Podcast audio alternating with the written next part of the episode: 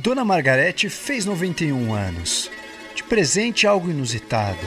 Como nunca antes ela imaginou ganhar. Dona Margarete foi presenteada com a primeira pessoa a receber a vacina do Covid fora dos ensaios clínicos na Inglaterra. Ela recebeu a vacina da Pfizer, uma vacina completamente inovadora que traz a tecnologia de ser uma vacina de RNA mensageiro. O que é uma vacina de RNA mensageiro? Quais são os objetivos das vacinas? Quais são os históricos das vacinas? Elas são seguras? Quais são as questões por trás da Coronavac que está sendo cogitada para ser aplicada em São Paulo de uma forma compulsória? Será certo obrigar a população a tomar uma vacina? Será seguro? Vamos refletir um pouco sobre esse tema tão atual aqui neste episódio de mais um DupraCast.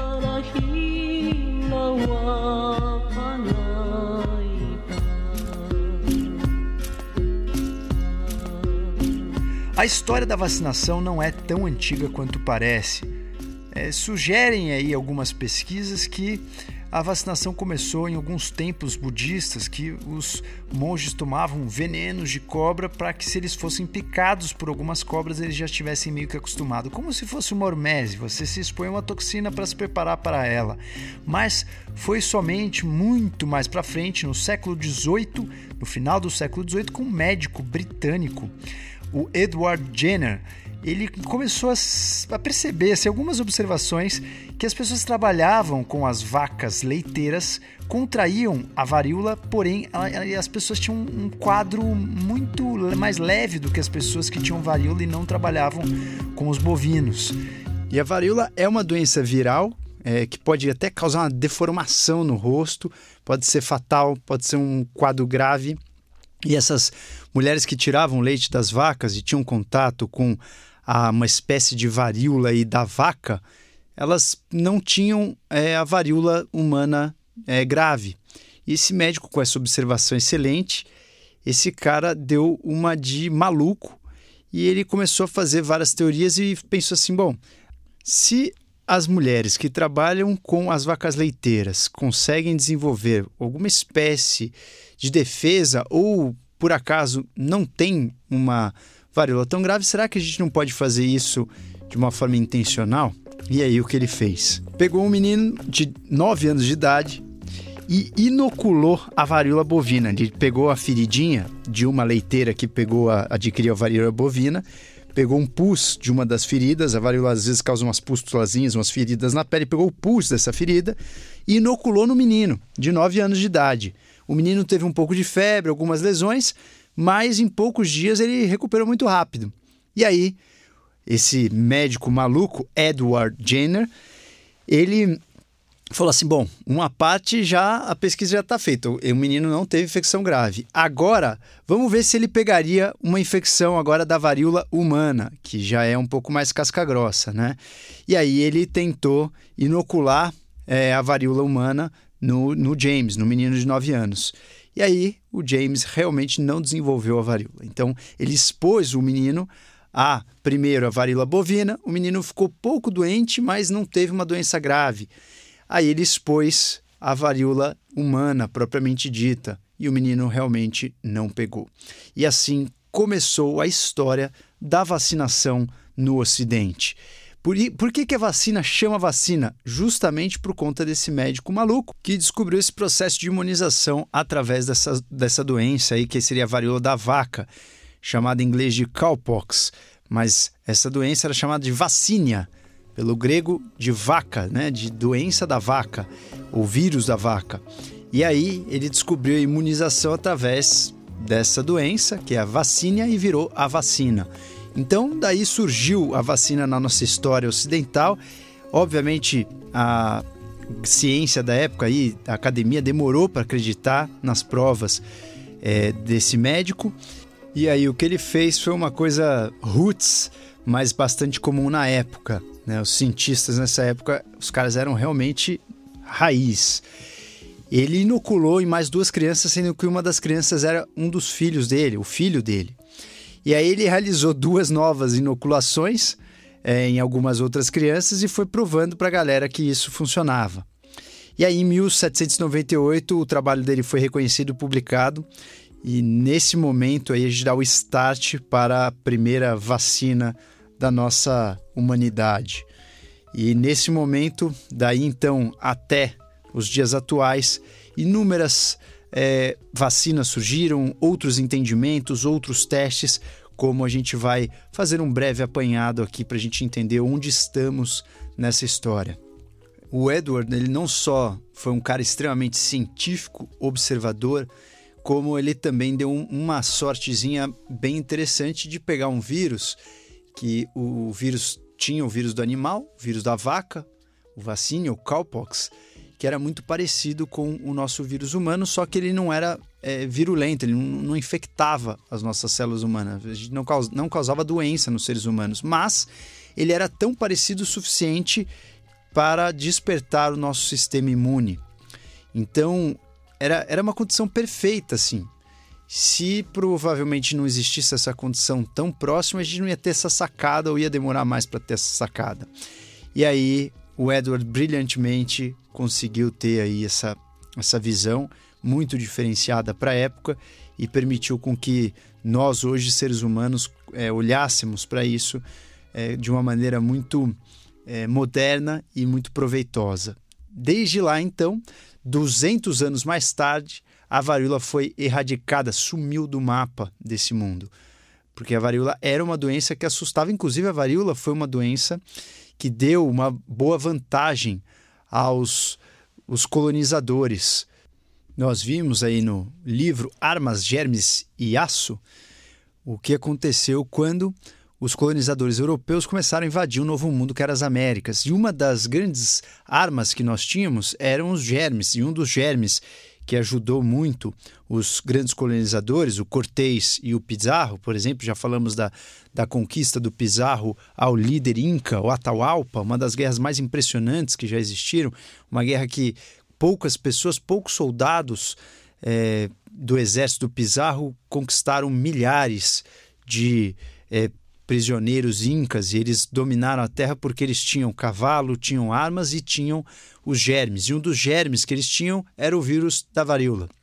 Então a varíola ajudou esses colonizadores a derrotar e dizimar aí inúmeros é, ameríndios do Novo Mundo. Então a varíola foi muito importante, é, tanto como um temor, como é muito importante para a gente desenvolver aí esse conhecimento tão sábio que nós podemos desfrutar hoje. Dessa época para cá nós evoluímos bastante. Vários outros mestres, assim como o Edward, passaram aí pela ciência e pela medicina, trazendo bons conhecimentos e uma boa evolução. Ao mesmo tempo que a gente conhecia mais os patógenos ou as causas das doenças infecciosas, a gente também começou a avançar um pouco na imunização. Pastor foi um dos grandes mestres aí que contribuiu também com as pesquisas das vacinas, a vacina da cólera, e aí de lá para cá a gente começou a desenvolver várias tecnologias para que, em resumo, a gente apresentasse uma parte do patógeno ou o patógeno inteiro para o nosso sistema imune, para que a gente criasse uma memória imunológica. É como se a gente mostrasse para o nosso exército qual é o inimigo. Imagina que você tem o seu exército e você consegue sentar com o seu exército antes da guerra e mostrar um VTzinho, um, um vídeo gravado, mostrando, ó, esse inimigo ataca assim, essa é a forma dele, aqui são as fraquezas, aqui são os pontos, e você já desenvolve uma estratégia. Então, a vacinação nada mais é do que apresentar o inimigo para a nossa defesa antes que esse inimigo chegue. A hora que esse inimigo chegar, você já está com o exército completamente preparado para enfrentar esse inimigo. E apesar das vacinas terem começado em 1800 aí com o mestre Edward, eh, a gente demorou até 1900, começo de 1900 e principalmente meados de 1900 para desenvolver várias tecnologias e realmente ampliar aí o desenvolvimento da imunização em massa. E aí a gente começou a estudar a tuberculose, é, o Koch desenvolveu aí a pesquisa e descobriu o causador da, da tuberculose, o bacilo nomeado com o nome dele, bacilo de Koch, no começo do século passado. Então, de lá para cá, nós conhecemos mais os causadores das doenças infectocontagiosas e pudemos é, crescer e desenvolver as vacinas e a imunização. E aí então a gente desenvolveu inúmeras vacinas desde então. A gente pode citar aí a vacina própria da tuberculose, febre tifoide, vacina para tétano, vacina para é, febre amarela. É, depois a gente começou vacina para o vírus da influenza, vacina da polio, que inclusive foi uma das que deu mais é, controvérsias aí na nossa história da humanidade. Aí a vacina tríplice que a gente colocou aí, sarampo, cachumba, rubéola, é, vacinas para pneumococos, para meningococos, isso já mais no final do século passado. Então a gente realmente teve uma boa imersão e um bom conhecimento dessas doenças infectocontagiosas a ponto de nos prepararmos para muitas delas. Nós temos inúmeras maneiras de produzir uma vacina. Hoje temos várias tecnologias, várias formas de pegar uma parte desse patógeno, apresentar para o exército, falar: exército, é assim que você vai matar esse inimigo. Então, antes disso, vamos entender como funciona a nossa resposta imunológica de uma forma simples e rápida. Nós temos basicamente dois tipos de exército: aquele que ataca como primeiro ataque, que seria, vai, imagina que é o exército forte, aquele exército que ele não quer nem saber como é o inimigo, ele sai dando porrada, e nós temos o exército já mais tático, que ele analisa o inimigo para produzir um tipo de ataque específico para cada inimigo. Então, nós temos aí no nosso sistema imune, sistema imune inato, ou sistema imune que é o mais imediato, que é esse que ataca todo mundo sem nem saber quem é. E nós temos o sistema imune adquirido, que é essa resposta já um pouco mais específica. Esse sistema imune adquirido, ele envolve dois tipos de célula que chamam-se as células dos linfócitos T e linfócitos B. Para isso, a gente tem uma, uma cascata de reações que é como se fosse um, um balé. Um apresenta é, o antígeno, o inimigo, para o outro e o outro vai produzir algumas substâncias para lidar com esse inimigo. E a gente tem nesse sistema, que é o sistema adaptativo, sistema imune adaptativo, temos uma memória dessas células, uma memória imunológica, para você não ter que sempre né, ficar lidando com o inimigo como se fosse a primeira vez. Não, existe uma memória imunológica quando você é, tem o mesmo inimigo num espaço de tempo que aquela memória está lá, você já sabe reagir contra ele. Você não precisa é, fazer toda a resposta de novo, entender aquele inimigo. Não, aquele terreno já é conhecido, você já derrotou aquele inimigo, então você já sabe como fazer. Tem patógenos que causam uma memória a vida toda, tem patógenos que causam uma memória temporária, então depende do patógeno em questão e até porque tem é, patógenos, tem agressores que eles mesmos mudam. Então, não adianta você ter uma memória porque ele vai mudar. Então, ano que vem, ele é um outro patógeno, como o caso da influenza. Você toma a vacina esse ano, ano que vem você tem que tomar de novo, outro, outro ano outra cepa e assim por diante.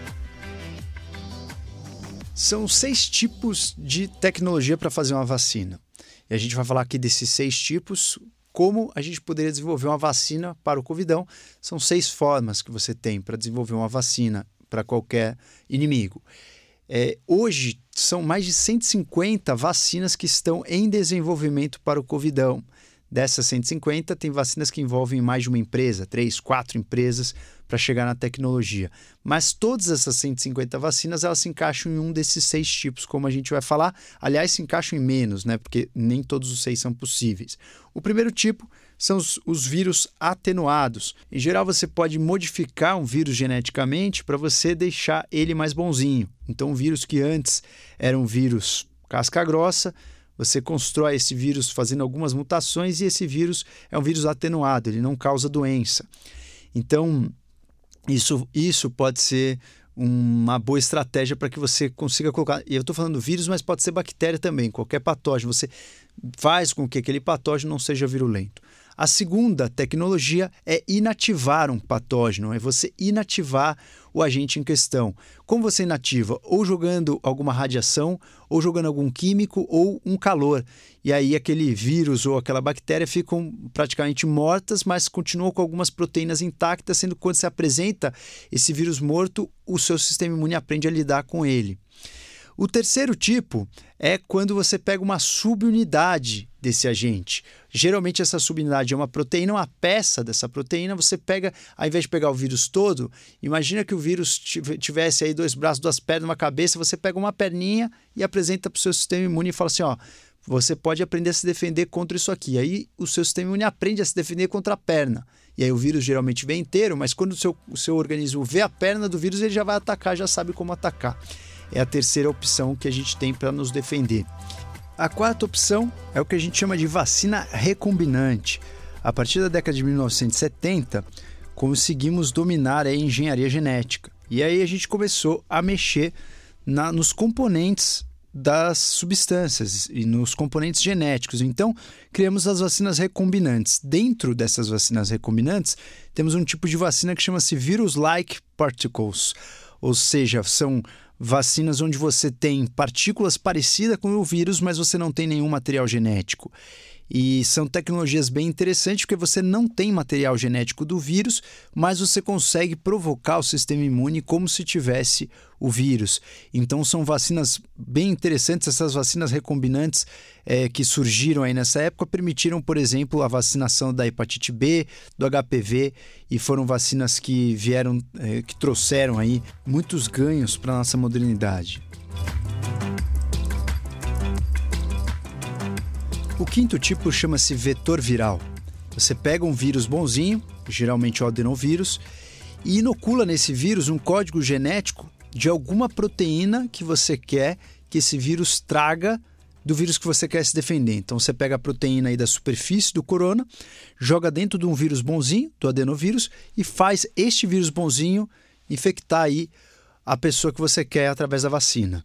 Então chama-se vetor viral. Esse vetor viral pode trazer esses vírus que sejam capazes de se replicar ou incapazes de se replicar. Isso não vem ao caso, mas o importante é que a vacina de vetor viral é um vírus que é um bonzinho e que traz uma proteína do vírus que você quer causar aí uma boa defesa. Então é um outro tipo bem interessante também de tecnologia. E para finalizar, a sexta forma de tecnologia são as vacinas de DNA e RNA, que são vacinas que você praticamente traz aí uma informação genética para que você, o teu corpo mesmo produza as proteínas daquele vírus, do invasor. Aí quando você produzir essas proteínas, o teu corpo falou, opa, isso aqui não é nosso, isso aqui não, não é do meu corpo. E você começa a fazer o seu sistema imune ficar esperto com essa proteína. Então, as vacinas de RNA que estão muito faladas agora, a gente vai falar bastante delas nesse episódio, são vacinas que têm é, o desenvolvimento super recente. A primeira vacina aprovada de RNA para serem usadas em humanos foi a vacina da Pfizer agora para o corona, é, nessa última semana. Então são é, tecnologias super recentes, porém já estão sendo pesquisadas há muitos anos.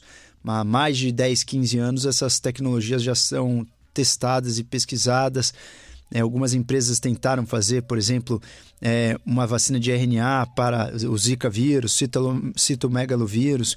Então, são vacinas que, embora sejam novas, as vacinas já estão sendo testadas nessa tecnologia há um bom tempo. Então, para resumir o modo de ação, de alguma maneira, essa vacina tem que ser envelopada aí com uma partícula geralmente de gordura, então uma, com nanotecnologia. E aí esse código genético, seja em forma de DNA ou RNA, entra aí na sua célula. E você vai produzir a proteína viral. Então, quando esse código entra na sua célula, tua célula fala assim: putz, eu preciso produzir isso aqui. É como se você ganhasse na tua célula uma receita de um bolo. E você sabe, a tua célula já está treinada que toda vez que ela vê uma receita na frente, ela faz o bolo. E aí você recebe aquela receita e faz o bolo. Só que o bolo, na verdade, não é a proteína sua. E o teu corpo identifica é, quando você produz essa proteína, essa proteína está no teu organismo, aí o teu corpo identifica que tem um sinal de alarme ali. E aí você aprende a lidar com o inimigo. Então são vacinas interessantes porque, primeiro, que ela não contém é, capacidade de infectar, né? não tem a parte de replicação viral. Segundo, que geralmente você faz essa proteína uma vez, depois aquela receita é destruída, rasgada. É, terceiro, você é, pode fazer em larga escala, você não precisa ficar manipulando é, cepas virais ali no laboratório, então você consegue ter uma produção extra rápida.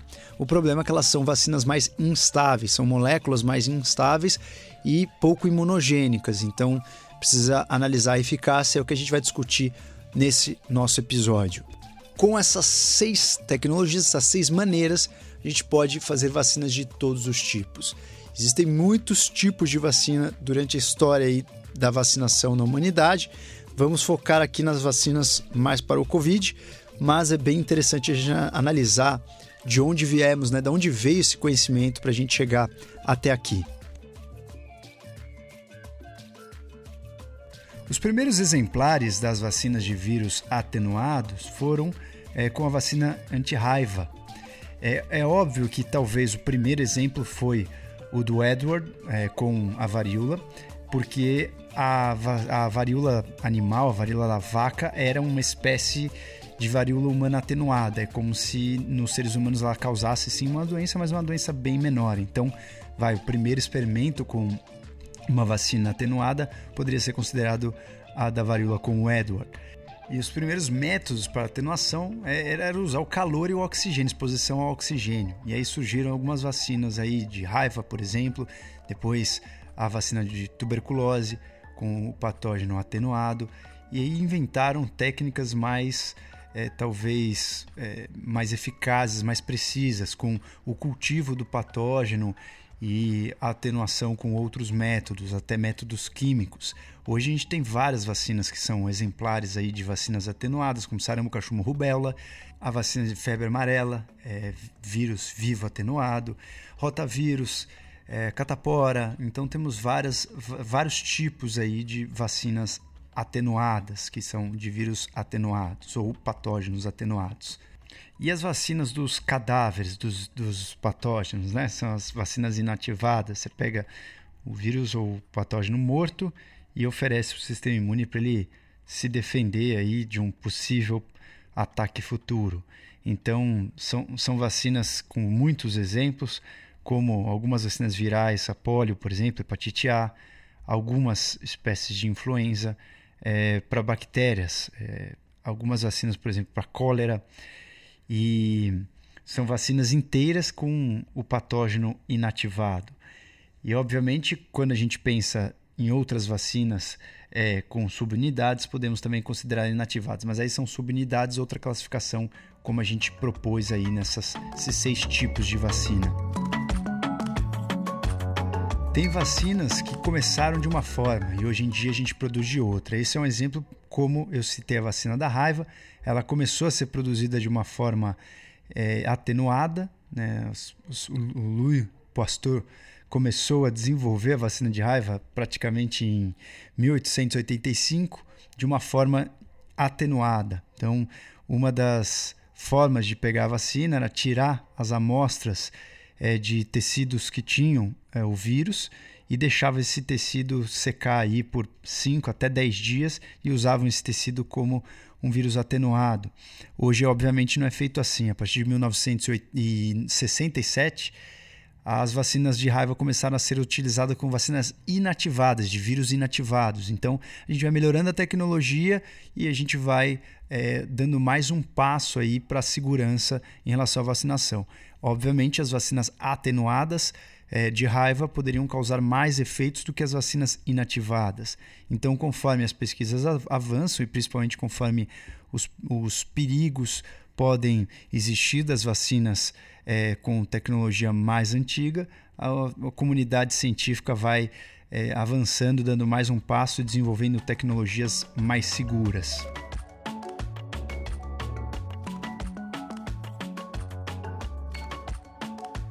É um pouco espontâneo e óbvio a gente pensar que lidar com uma vacina de um vírus vivo é mais difícil do que uma vacina de vírus morto. Então, o vírus atenuado, em geral, causa mais problemas do que um vírus inativado. E quanto mais a gente avança, mais a gente busca uma segurança e uma resposta específica do seu corpo para que tua imunidade crie uma memória, mesmo não fazendo uma, uma super reação à, àquela inoculação desse antígeno. Então, quanto mais escondidinho entrar o antígeno no teu organismo e quanto mais específica for a reação de desencadear uma memória aí no seu sistema imune, bingo, fez a melhor vacina. Mas então por que, que nem todas as vacinas são feitas com subunidades ou é, com vetor? Porque também são vacinas difíceis de, de, serem produzidas no sentido de muitas delas nem provocam o sistema imune. Você passa tão escondido com o patógeno que você não provoca uma reação. Então são vacinas que geralmente requerem mais doses, múltiplas doses, né? E aí um bom exemplo de uma vacina de subunidade é a vacina de hepatite B, que você precisa tomar múltiplas doses e ver ainda se você teve a conversão sorológica, né? que seria o ideal para você estar tá protegido. Então, quanto mais você engana o sistema imune e passa escondidinho, mais às vezes você tem que provocar para o sistema imune realmente criar aquela memória e se defender com aquele patógeno. E quanto mais é parecido com a doença normal, ou o patógeno é inteiro, vivo, mais enfraquecido, mais riscos você tem de ter alguns efeitos colaterais e ter um caso ou outro que fuja do controle. Um outro bom exemplo histórico disso é a vacina para hepatite B. O vírus da hepatite B foi descoberto em 1965. O cara que descobriu esse vírus, Dr. Barut, ele ganhou um prêmio Nobel por isso. E a vacina é, foi feita quatro anos depois. Primeira versão da vacina era um vírus tratado com calor, que aí ele era mais calminho, mais inativado. E aí depois, em 1981, o FDA aprovou a vacina mais sofisticada aí, que era uma vacina derivada do plasma. Então, era uma vacina inativada, né, que tinha aí é, envolvia uma coleta de um sangue é, de uma pessoa infectada com o vírus da hepatite. Essas pessoas doavam esse sangue e aí eram coletadas como se tivessem aí pequenos, pequenas unidades de vírus, então partículas virais e aí essas partículas eram tratadas no formaldeído e também é, num tratamento com calor, meio que quase pasteurizadas, digamos assim. Então essas vacinas começaram a ser melhor desenvolvidas, né? não era só um vírus mais calmo, um vírus mais atenuado, eram vacinas que usavam a parte do vírus para aparecer para o sistema imune que o vírus estava lá e aí essa vacina começou a ganhar mais força. E hoje, atualmente, a vacina da hepatite B já é uma vacina é, geneticamente é, não modificada, mas é por engenharia genética, é como se você tivesse uma recombinação é, através do DNA. Então você faz essas, essa, essas vacinas através da engenharia genética. Isso acabou trazendo uma precisão para essas vacinas muito maior do que quando elas surgiram. Então, essa é uma tendência natural da ciência. Você começa de um jeito mais roots, apresentando o organismo todo ali para o sistema imune, e depois você vai lapidando até entender a resposta do sistema imune e dar alguma coisa um pouco mais específica, mais precisa para a resposta que você quer.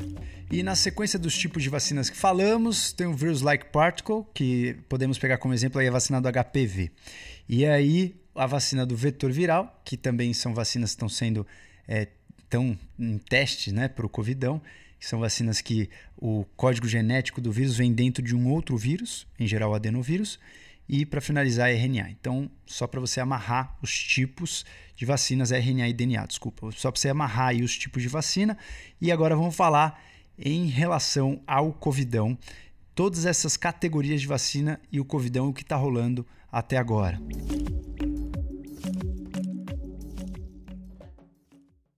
Uma questão muito importante é como uma vacina é liberada, né? Será que as autoridades estão relaxando? Vamos tocar o barco, fazer logo uma vacina? Não parece que isso está acontecendo na Europa, nos Estados Unidos, no Brasa. Não parece que as autoridades estão relaxando. Não é o que parece.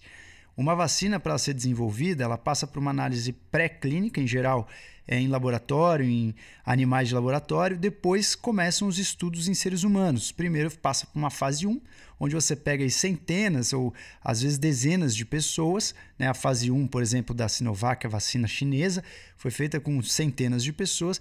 Depois o estudo passa para uma fase 2, onde se aumenta o número de pessoas. É, por exemplo, a Sinovac foi feita aí com mais de 600 pessoas, o fase 2. E aí vem a fase 3 dos estudos, onde você pega uma, uma população maior, mais ampla, e vai para 30, 40 mil pessoas. Qual é o intuito dos estudos fase 1? Você entender se existe uma segurança naquilo que você está fazendo. Qual é a ideia de você fazer fase 2 dessas vacinas? É você entender a imunogenicidade. Aquilo realmente está desencadeando uma resposta do sistema imune? E qual é a ideia da fase 3 dos estudos? É você entender a eficácia e também é, o que, que aconteceu quando você passa aquilo para uma população um pouco mais ampla. E você também geralmente diversifica a sua amostra, tanto em idade, em tipos de pessoas. Óbvio, todas as fases, em todas elas a gente tem que ver efeitos colaterais, o que está acontecendo. É, tem, por exemplo, a vacina de Oxford, que quando foi para uma das fases, fase 3, é, aconteceu um, um imprevisto, né? a eficácia caiu. E aí eles estão tentando entender por que, que essa eficácia caiu. Vamos, vamos postergar um pouco a aprovação da vacina até entender tudo. Então, todas as vacinas passam por essas fases e continuam sendo é, vigiadas e reguladas, o que acontece, qualquer efeito colateral é notificado. Então não é que acabou, acabou. Né? Acabar nas três fases, aí vai para a liberação. Em geral, a liberação demora mais, agora nós estamos numa emergência, essas liberações vão ser mais rápidas, são aprovadas aí para um, um parâmetro emergencial, então a vacina da Pfizer foi aprovada para emergência, né? não, não foi aprovada para sempre, e aí a gente continua com as orelhas em pé, analisando cada reação e o que está acontecendo com a vacina. Então, todas as vacinas passam por essas fases. Não dá para pular nenhuma fase do desenvolvimento de vacina. Não tem como transgredir essa regra.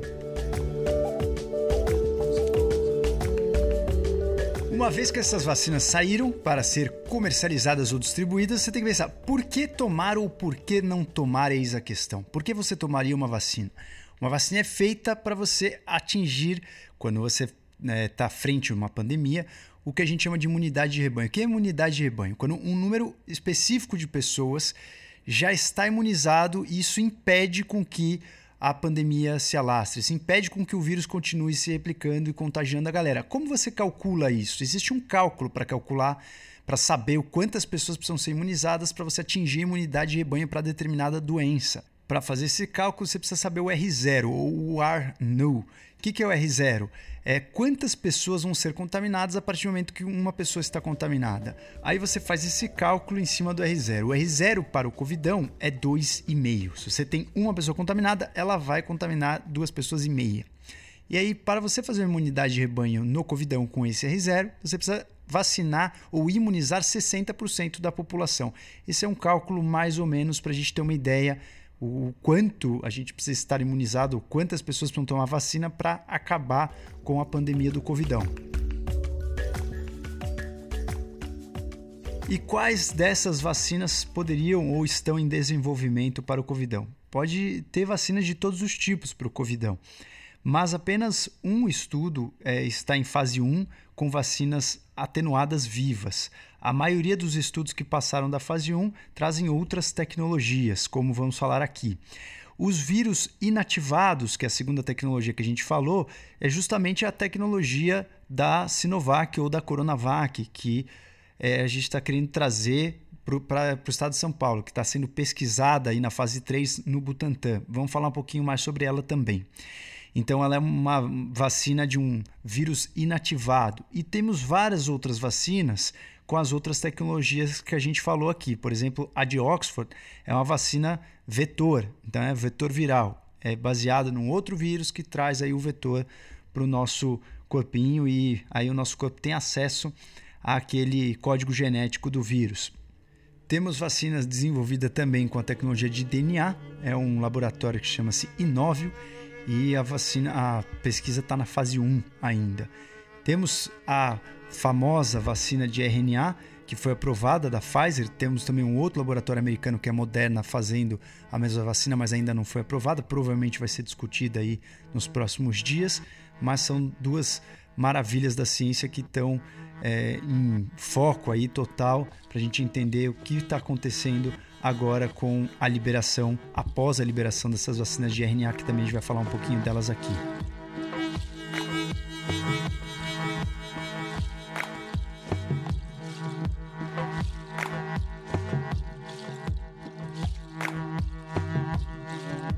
E as vacinas que já estão na boca do gol estão em uso, pelo menos por parte da população. São as principais que a gente vai falar aqui. E mais interessante, ontem eu atendi uma paciente que mora no Canadá à distância, um atendimento online. Ela disse que a vacina vai começar a ser usada essa semana lá, a vacina da Pfizer.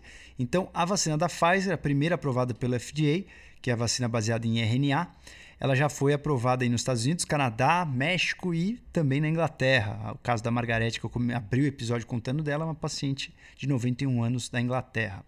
A segunda vacina que está na boca do gol já está sendo usada, de certa forma, em casos emergenciais na China, é a Coronavac, que é justamente a da Sinovac, que vai ser produzida em parceria com o Butantan, que está em fase 3 de estudo aqui no Brasa, para ser aprovada. A ideia é que a Anvisa aprove aí até mais ou menos janeiro. É a Sputnik 5, que é a vacina russa, ela é feita por um vetor viral e é um vetor viral que ele não consegue se replicar. Então você joga o código genético do, do coronão aí do é, Covid da SARS-CoV-2, do vírus SARS-CoV-2, você joga esse código genético dentro de um outro vírus. Esse vírus não é capaz de se replicar, uma vacina de vetor viral não replicadora, né? ela não é capaz de, de se é, multiplicar e essa vacina é, também já foi aprovada para uso emergencial na Rússia. Então vamos aprofundar um pouco em cada vacina, ou que está na boca do gol, ou que está já aprovada para alguns tipos de uso emergencial, ou que estão em fase 3 pelo menos. Vamos focar em algumas delas aqui para a gente ter uma noção do que está acontecendo. Primeiro, a vacina de Oxford. Era uma das boas candidatas, era uma das queridinhas, e aí no primeiro teste eles tiveram uma eficácia de mais ou menos 62% nas pessoas que tomaram as duas doses plena e de 90% em quem tomou metade da dose e depois tomou a dose plena. Eles estavam com uma eficácia mais ou menos uma média de 70%. E aí eles meio que deram um passo para trás, vão tentar entender o que está rolando. A vacina de Oxford é uma vacina de vetor viral. Eles colocam o código genético é, do covidão dentro de um vírus da gripe, um adenovírus e aí joga esse adenovírus no teu corpo. No teu corpo, é, você vai ser induzido a produzir a proteína spike, que é a proteína da superfície do covidão. E aí o teu corpo vai saber que tem aquela proteína do covidão e vai atacar aquela proteína e aprender a se defender dela. Mais ou menos assim que funciona a vacina de Oxford. E aí os caras pararam para assim, cara, mas por que que uma pessoa que toma uma dose menor tem uma eficácia maior? Então foi tipo assim, algo inesperado, né?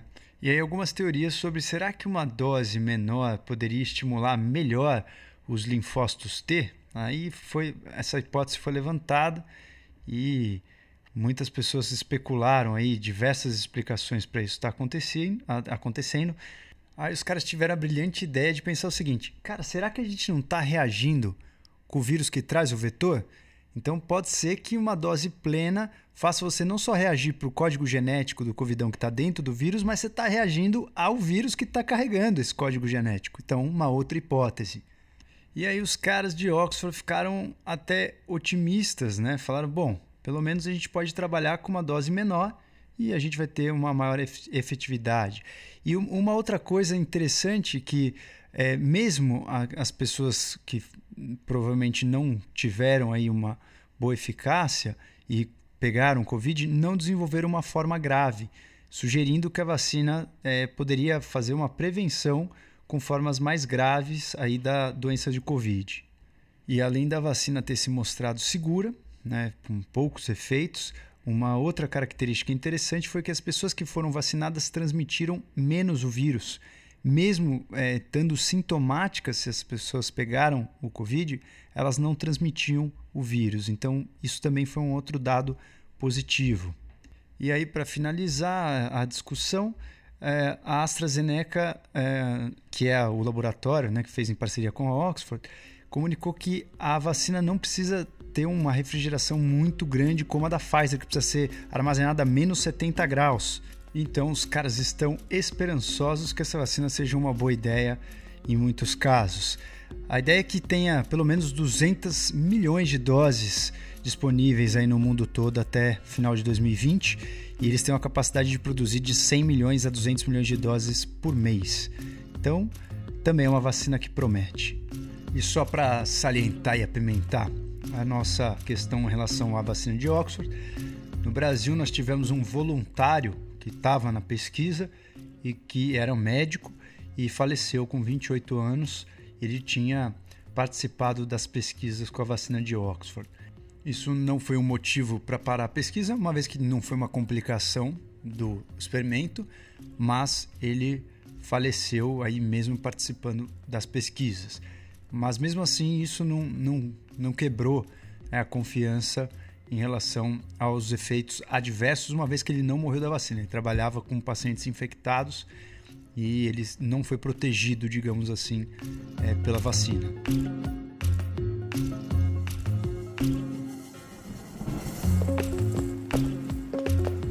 E agora vamos falar das vacinas de RNA.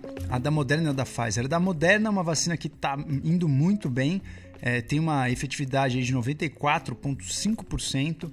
É, poucos pacientes que fizeram é, o, o, teste da vacina pegaram Covid, cinco pacientes que pegaram Covid para não ter efetividade de 100%, esses pacientes não tiveram casos graves, então isso foi mais um dado muito importante. São vacinas de RNA, ou seja, ela tem um material genético e em volta tem uma camadinha de gordura. Essa camadinha de gordura em nanotecnologia serve para proteger esse RNA. O mais difícil dessas vacinas de RNA, tanto da Moderna quanto da Pfizer, é manter a estabilidade. Então, são vacinas que requerem um estoque, um, um transporte mais cuidadoso. A vacina da Pfizer, que a gente já vai falar já logo mais, ela requer um armazenamento, como eu falei, a menos 70 graus. É muita coisa. A da Moderna, a menos 20 graus, que é praticamente num freezer comum. Então é uma vacina que talvez traga uma maior facilidade aí de, de transporte e armazenamento. É, a vacina da Moderna ainda não foi liberada pelo FDA, assim como a Pfizer foi. Essas duas vacinas elas funcionam trazendo material genético do vírus, principalmente que faz a proteína spike, a proteína da membrana do vírus, do corona, é dentro desse invólucro e quando ela entra no nosso corpo, esse, esse código genético do RNA entra na nossa célula e começa a mandar a nossa célula produzir essa proteína. E a nossa célula, nosso organismo produz a proteína spike. E aí o corpo identifica e fala: opa, peraí, tem uma proteína aqui que não é nossa, vamos atacar. E aprende a lidar com a proteína spike. É, essa tecnologia é uma tecnologia é, relativamente nova, nunca foi utilizada nenhuma vacina aprovada para os seres humanos, porém é uma tecnologia que já vem sendo estudada há pelo menos uns 10, 15 anos e promete muito, né? Uma vacina que promete muito. Quando você coloca esse RNA mensageiro na vacina, ele não entra no núcleo na célula, ele entra só no citoplasma. E no citoplasma, ele avisa os nossos ribossomos produzirem essa energia, essa proteína spike. Então, tudo leva a crer que é uma vacina muito segura e é uma vacina geralmente que não causa muito efeito colateral por é, passar muito é, escondidinha ali do sistema imune. Então é uma tecnologia nova que promete muito até pela facilidade dela ser produzida. Ela dispensa você ficar com material biológico, separando vírus, inativando vírus. E isso faz com que a velocidade de produção e o custo é, seja muito benéfico. Né? O custo baixo, a velocidade de produção alta. Das pessoas que tomaram a vacina da Moderna, praticamente metade tiveram algum sintomazinho leve, uma dor de cabeça, uma fadiga. É, algumas pessoas tiveram um pouco de febre, outras dor no local da injeção, mas nada que foi muito preocupante. É, é esperado que a Moderna saia aí é, como aprovação, talvez ainda até o final de 2020. E eles têm uma previsão aí de produzir de 500 milhões até 1 bilhão de doses no ano de 2021.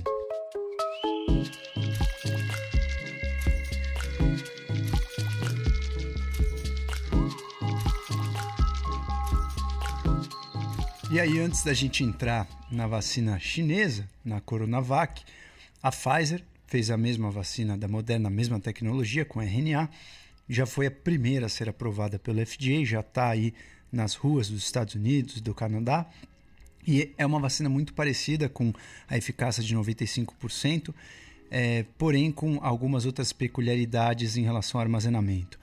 Eles estão aí prevendo pelo menos 50 milhões de doses ainda esse ano e mais de um bilhão de doses para o ano de 2021.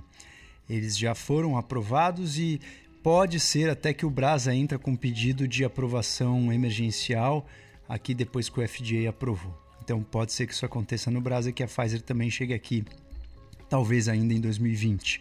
Vamos ver.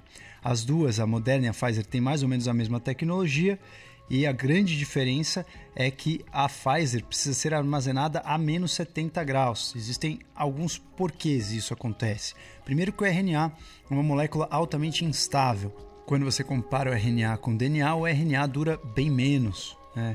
O DNA ele passa aí por gerações. O RNA ele geralmente dura pouco, ele é destruído depois que ele faz a proteína, ele vira pó. Então é uma molécula instável. A segunda causa é que você precisa trocar uma das bases nitrogenadas do RNA, a uracila. Você precisa trocar a uracila porque ela chama atenção muitas vezes do sistema imune. E aí nessa troca, depende com que você vai trocar, o laboratório define o que vai trocar. Depende com que você vai trocar, você precisa dar mais estabilidade para a molécula. Isso poderia justificar o porquê que um laboratório pode ser armazenado a menos 20 outro a menos 70. E algumas outras razões, por exemplo, como o envelope lipídico, depende do que, que eles fizeram esse envelope lipídico para é, ser o envelope do RNA, você precisa de maior estabilidade em uma temperatura menor, como no caso da Pfizer. Então, mas por que, que a da Pfizer pode ser armazenada a menos 70 graus e a outra pode ficar num freezer comum?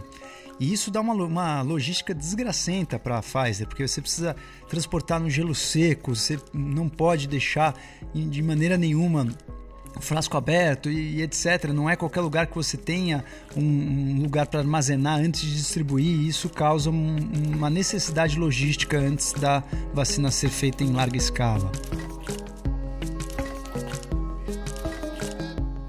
Uma outra peculiaridade também da Pfizer é que eles aprovaram um estudo em outubro para começar a fazer testes aí em crianças de até 12 anos e em adultos idosos. Isso também talvez traga uma confiança bacana. Tanto é que a dona Margarete, com 91 anos, recebeu a vacina da Pfizer. Isso não aconteceu ainda, ou pelo menos não foi reportado, com a vacina chinesa que vamos falar daqui a pouco. A vacina da Pfizer ela geralmente é dada em duas doses. Você toma uma dose hoje, você já começa a ter aí uns sete dias, seu sistema imune já acordou e já começou a produzir os anticorpos. Com 21 dias você faz a segunda dose e aí você tem aí 95% de chance de estar tá imune. E tudo leva a crer que ela é bem segura. Os efeitos colaterais foram parecidos com a da Moderna, né? Uma dor de cabeça, é, dores musculares, dores nas articulações, então elas pareceram ser bem seguras. Os estudos fase 3 da Pfizer eles envolveram bastante gente, foi mais de 45 mil, 43 mil pessoas. Então já foi um estudo um pouco mais amplo e essa segurança aí foi vista aí nesses estudos já com uma população um pouco maior. Hoje tudo leva a crer que a vacina da Pfizer é uma das mais promissoras. Não é à toa que foi a primeira a ser aprovada pelo FDA. Então, de todas essas vacinas, elas parecem ser seguras. A, a vacina que está mais estranha até agora é a Sputnik 5, que é a vacina russa. O primeiro trabalho mostrou aí 91% de eficácia, de efetividade, e depois é, alguns dados aí foram meio que omitidos, e aí eles falaram que a eficácia foi para 95% né, com a segunda dose, e, e, é estranho porque a vacina é de vetor viral, e que é a mesma tecnologia da Oxford, por que, que uma tem eficácia de 95% e a outra tem de 70% ou até menos? E uma das razões que eles estão é, acusando aí de ter uma eficácia melhor é que eles usam dois tipos diferentes de vetor entre a primeira e a segunda dose. Muda o vírus que vai carregar o material genético, mas algumas pessoas ficaram meio incomodadas com alguns dados incompletos aí da pesquisa da Sputnik, mas o presidente Putin já aprovou essa vacina começar aí pelo menos uma uma classe específica aí dos trabalhadores de saúde e vamos ver o que vai dar. Aí, para a gente finalizar, vale a pena a gente dar uma olhadinha na vacina chinesa que está vindo aqui para o Brasa, que está sendo é, produzida também no Brasa, é, estudada aqui no Brasa na fase 3 e provavelmente vai ser produzida também pelo Butantan.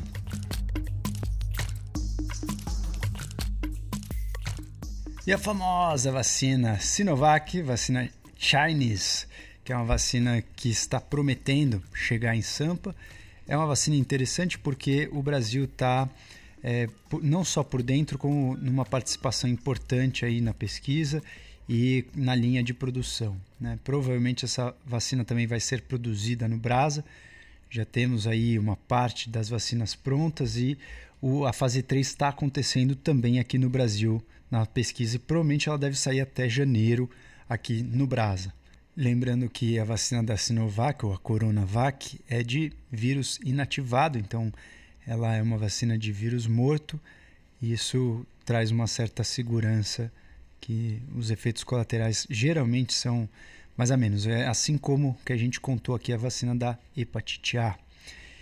Então, é uma tecnologia bastante conhecida. Isso é um, uma coisa interessante, uma vez que dá um pouco de segurança num terreno que a gente está pisando conhecido. É, por isso, pelo vírus ser inativado, a gente precisa pelo menos de duas doses, em geral com 14 dias aí de é, distância entre as doses. E a China já aprovou o uso da Sinovac de forma emergencial. Lá na China, a galera que é, trabalha, os funcionários da Sinovac e também os familiares dos funcionários já receberam de forma experimental nesse programa de emergência chinês. Vamos esclarecer as dúvidas principais da Sinovac aqui para a gente finalizar o nosso episódio, a nossa resenha sobre vacina do Covidão.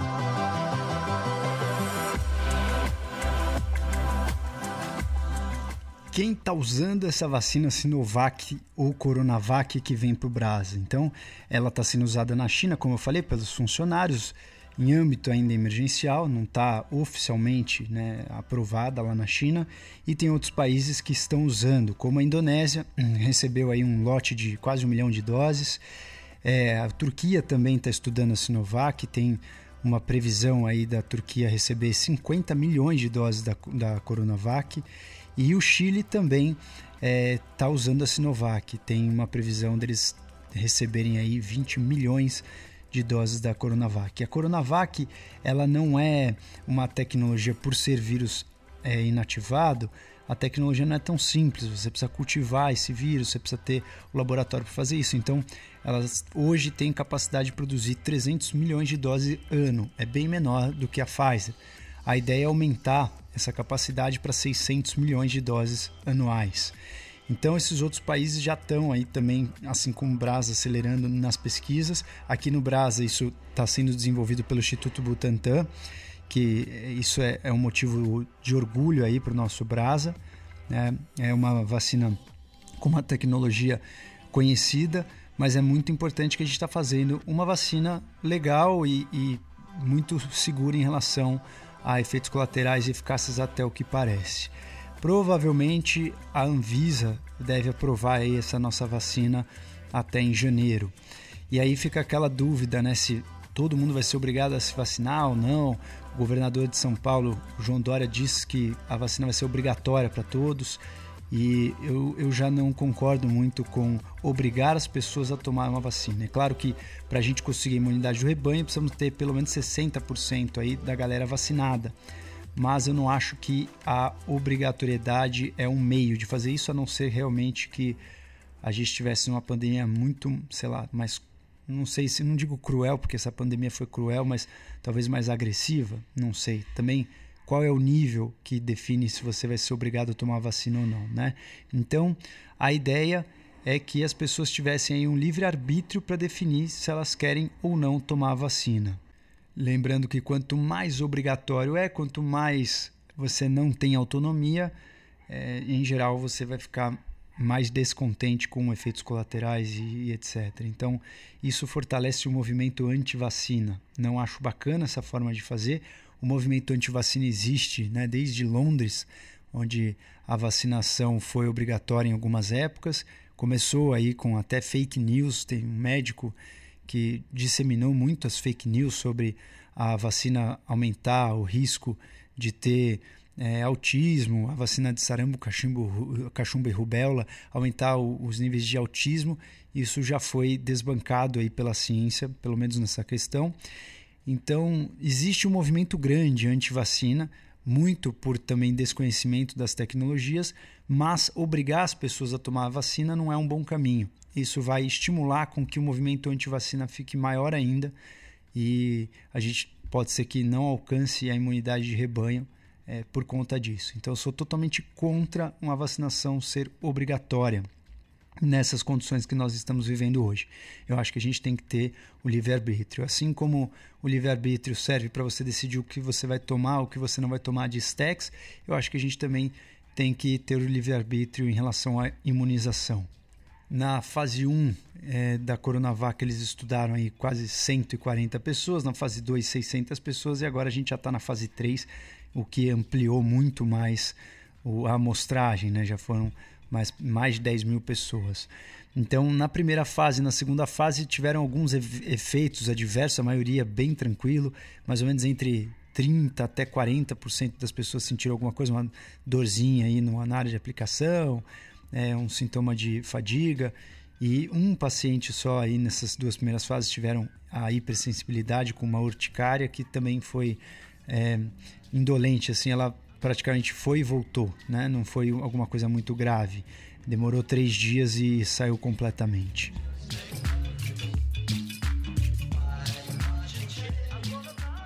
E dentre os que tomaram as duas doses da Coronavac, uma eficácia de soroconversão de 97%, ou seja, 97% estaria protegido contra o Covid. É, 100% o soro converteu na dose dupla, que é uma dose de 6 microgramas. Será que essas pessoas estão protegidas contra o Covidão? É isso que a gente vai ver nos estudos da terceira fase que estão rolando aqui no Brasil, na Turquia e no Chile. Tem uma amiga médica que participou da terceira fase do estudo da Coronavac aqui no Brasa. Então vamos ver o que, que ela falou. Vou mostrar o áudio para vocês que ela me mandou em relação ao estudo.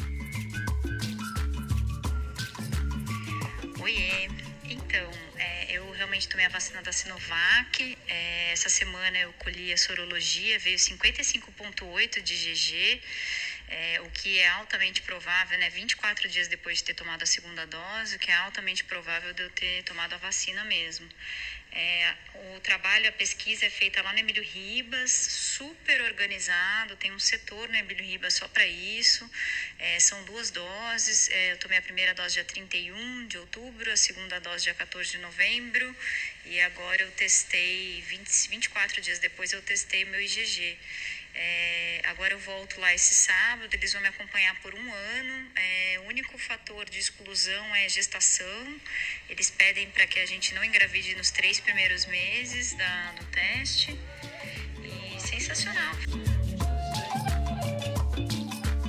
É isso aí, senhores. Você vê que o orgulho de ser brasileiro, né? Tudo leva a crer que está sendo realizado com muita categoria, a pesquisa está sendo realizada com muita seriedade e é muito bacana de ver isso aqui no Brasa. É, lembrando que essa tecnologia já foi usada muitas vezes antes, na hepatite A, na poliomielite, a, a versão injetável.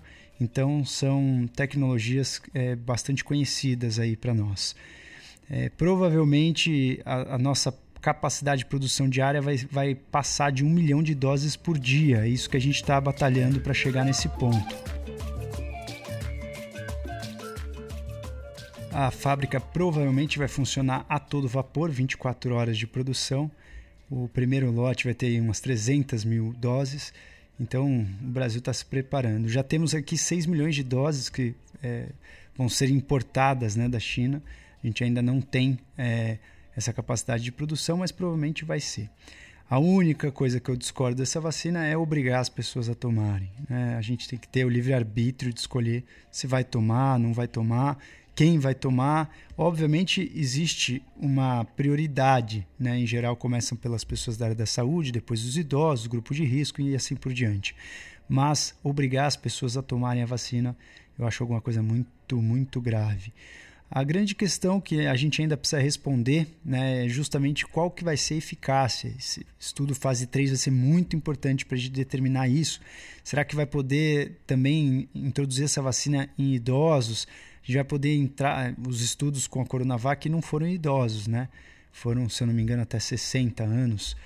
É, foram estudos que limitaram a idade do nosso N, da nossa amostragem, numa idade adulta, acho que foi de 18 a 59 anos, exatamente isso. Acabei de, de dar um Google aqui. Então, 18 a 59 anos. Então, essas vacinas é, não foram estudadas ainda em idosos. Será que realmente elas vão servir ou vão ser de risco para idosos, é o que a gente vai ver na fase 3. Então, isso são respostas que ainda não estão respondidas. Será que a vacina realmente vai poder prevenir infecção e vai poder reduzir o contágio? Tudo leva a crer que sim.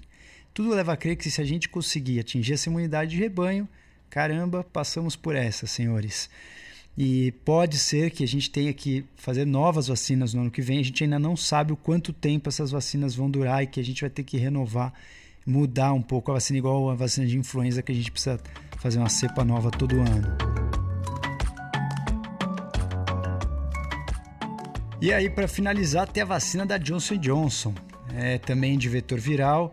Ela promete é uma vacina que ao invés de duas doses iguais igual às outras vacinas que a gente estava falando até agora, é uma vacina de uma dose só. É, no estudo, no ensaio pré-clínico, antes de estudar em seres humanos, nos macacos, isso deu super certo. Nos estudos com humanos, eles ainda estão engatinhando, ainda está rolando o estudo. Tiveram duas, dois pacientes que tiveram efeitos colaterais. Um deles foi hospitalizado com suspeita de Covid, mas recuperou em 12 horas. Então, provavelmente não deve ter sido nada a não ser um efeito colateral um pouco mais intenso. É uma vacina que promete também. E uma grande amiga, Mayara Beckhauser, é, que está morando nos Estados Unidos, foi voluntária para esse teste e ela contou para gente aqui como é que foi é, ser voluntária para a vacina da Johnson Johnson. Mas quero te contar que eu fui voluntária da vacina aqui da Johnson Johnson é, essa aqui não deu ruim para nada. Deixei também. Foram 90 mil pessoas vacinadas. Uma amiga minha, pesquisadora da Universidade de Miami, aqui da vacina, me explicou que é vacina old school, essa, assim, né? Quer dizer, é novidade porque não é o vírus minimizado, é uma proteína do vírus que colocam para o teu corpo criar anticorpos. Daí eu tomei na terça-feira passada, na quarta eu tive uma leve reação, assim, tipo uma gripe, uma dor muscular, dor de cabeça. E foi isso. Fiquei feliz, pelo menos eu não estava no grupo placebo. E vou fazer por conta própria o HCG para ver se está positivo agora, semana que vem. E é isso, tô bem feliz. Eu sou mega natureba, não tomo nem remédio. E todo mundo tá meio abismada que eu fui voluntária, mas me senti muito segura para ser. Meu marido foi também. E ele é grupo de risco, assim, ele já teve asma severa ele não queria pegar de jeito nenhum. E eu acho que tem muita desinformação é, com vacina, principalmente por essa nova de RNA. E acho que tu vai fazer um lindo trabalho fazendo essa live sobre vacina, porque as pessoas estão virando anti-vacina, né?